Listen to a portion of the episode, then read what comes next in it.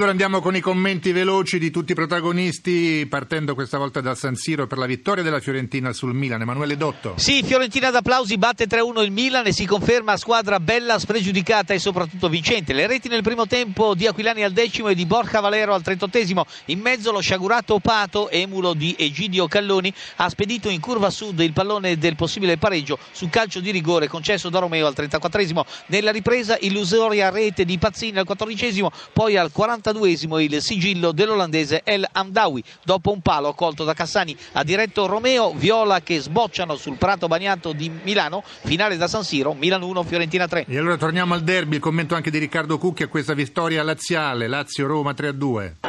I giocatori del Lazio vanno sotto la curva nord per ricevere naturalmente l'applauso del loro pubblico. La Lazio dunque batte la Roma 3 a 2 il finale. Vittoria meritata, dobbiamo dire, da parte della Lazio, malgrado la partenza falsa della formazione di Petkovic che si è trovata subito in svantaggio grazie alla rete siglata all'undicesimo da Lamela, praticamente la prima azione importante della gara. La che ha faticato a rimettersi in corsa, a rimettersi in sesto e Roma che dava l'impressione di controllare l'avversario. Poi al 37 del primo tempo la punizione vincente di Candreva. In chiusura di tempo il 2 a 1 di Close su asset perfetto da parte di Hernanes.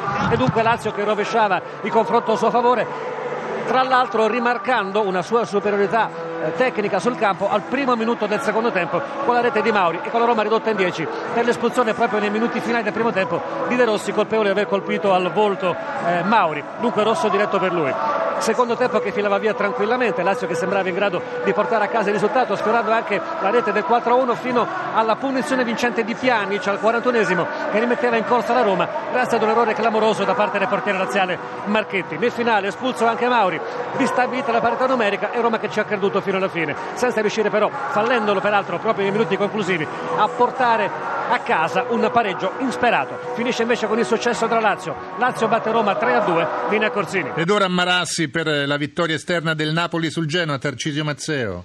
Il Genoa incassa la sua quinta sconfitta consecutiva dopo aver giocato una partita bellissima, non solo alla pari con il Napoli, ma essergli stato anche eh, davanti. In vantaggio il Genoa con Immobile dopo 23 minuti, raggiunto nel secondo tempo da eh, Mesto, eh, subentrato a Campagnaro, poi ancora Genoa avanti con Bertolacci fino al pareggio di eh, Amsi, che poi il gol eh, fino al pareggio, chiediamo scusa, di Cavani, e poi il gol del sorpasso da parte di Amsi che infine eh, negli ultimi spiccioli di una partita che a quel punto era compromessa con tutti i rossoblù nella metà campo, anzi al limite dell'area del Napoli, il pallone che è andato ad Insigne che si è fatto una fetta di campo ed è andato a segnare contro eh, il portiere del Genoa ormai rimasto da solo. Un successo importante per il Napoli che tiene il ritmo della eh, Juventus della Fiorentina e si riporta eh, sotto un successo gravissimo per il Genoa che vede ampliarsi, vede approfondirsi la curva della spaccatura della sua uh, stagione in questa fase assolutamente disgraziata. Ricordiamo che uh, Del Neri era subentrato a De Cagno dopo che De Cagno aveva perso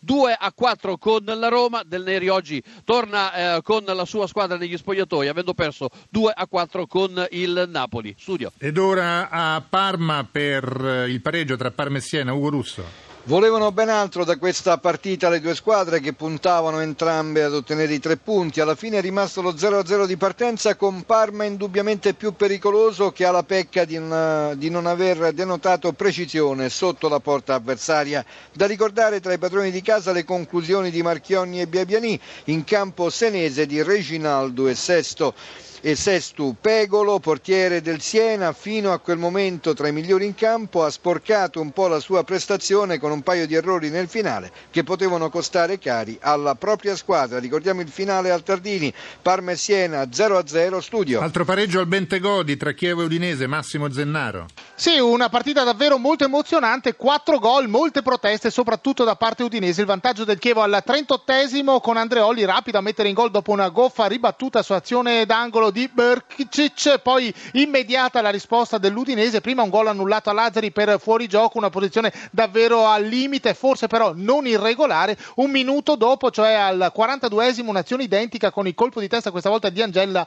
palla in rete. Al 23esimo del secondo tempo un rigore per una trattenuta di Danilo su Dainelli, il rigore battuto da eh, Luciano, la palla sulla traversa e poi sul fondo. Al 42esimo Terò a terra in area sulla scivolata ancora di Danilo, secondo rigore d'espulsione per il difensore dell'Udinese, questa volta però eh, batte Paloschi e la palla finisce in rete 2-1. Espulso subito dopo Guidolin per proteste. Eh, mi è parso che l'allenatore non protestasse per il rigore ma per una posizione parsa irregolare di Terò che aveva chiuso il triangolo in area. Al primo di recupero è arrivato il pari, ancora una volta Angella da dentro l'area piccola. Ricordo il risultato Chievo Udinese 2-2. Studio. A Torino adesso per la vittoria dei Granata sul Bologna, Paolo Pacitti. Sì, ha vinto il Torino 1-0 al ventunesimo la svolta del match con lo stesso tipo di gol che nelle ultime partite è abituato a prendere il Bologna da palla inattiva. Cor-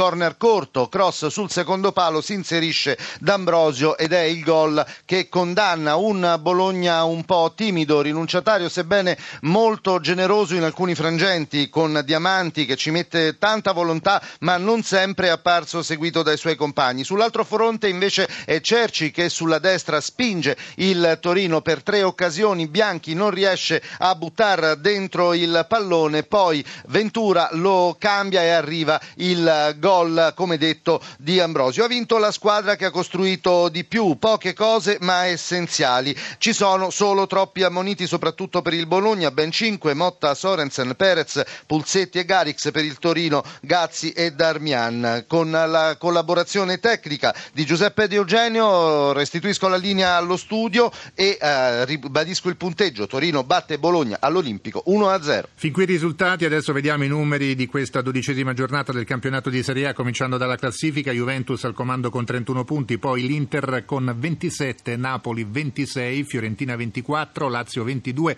Roma 17, Catania e Parma 16, Atalanta, Cagliari e Udinese 15, Milan e Torino 14, Pescara, Chievo e Palermo 11, Sampdoria 10, Genoa 9, Bologna 8, chiude il Siena con 7 punti. Ovviamente Atalanta e Inter hanno una partita in meno, si affronteranno nel posticipo di questa sera delle 20 e 45. 25, 29 le reti realizzate fino a questo momento, 3 i calci di rigore, 2 falliti, Pato del Milan e Luciano del Chievo, uno solo realizzato, quello di Paloschi, sempre per il Chievo. Una tripletta in questa giornata, Quagliarella della Juventus, due invece le doppiette di Bala del Palermo e Angella dell'Udinese. In testa alla classifica dei marcatori troviamo al comando con otto reti El Sharawi del Milan, Lamela della Roma e Cavani del Napoli, a quota 7 Milito dell'Inter e di Natale dell'Udinese.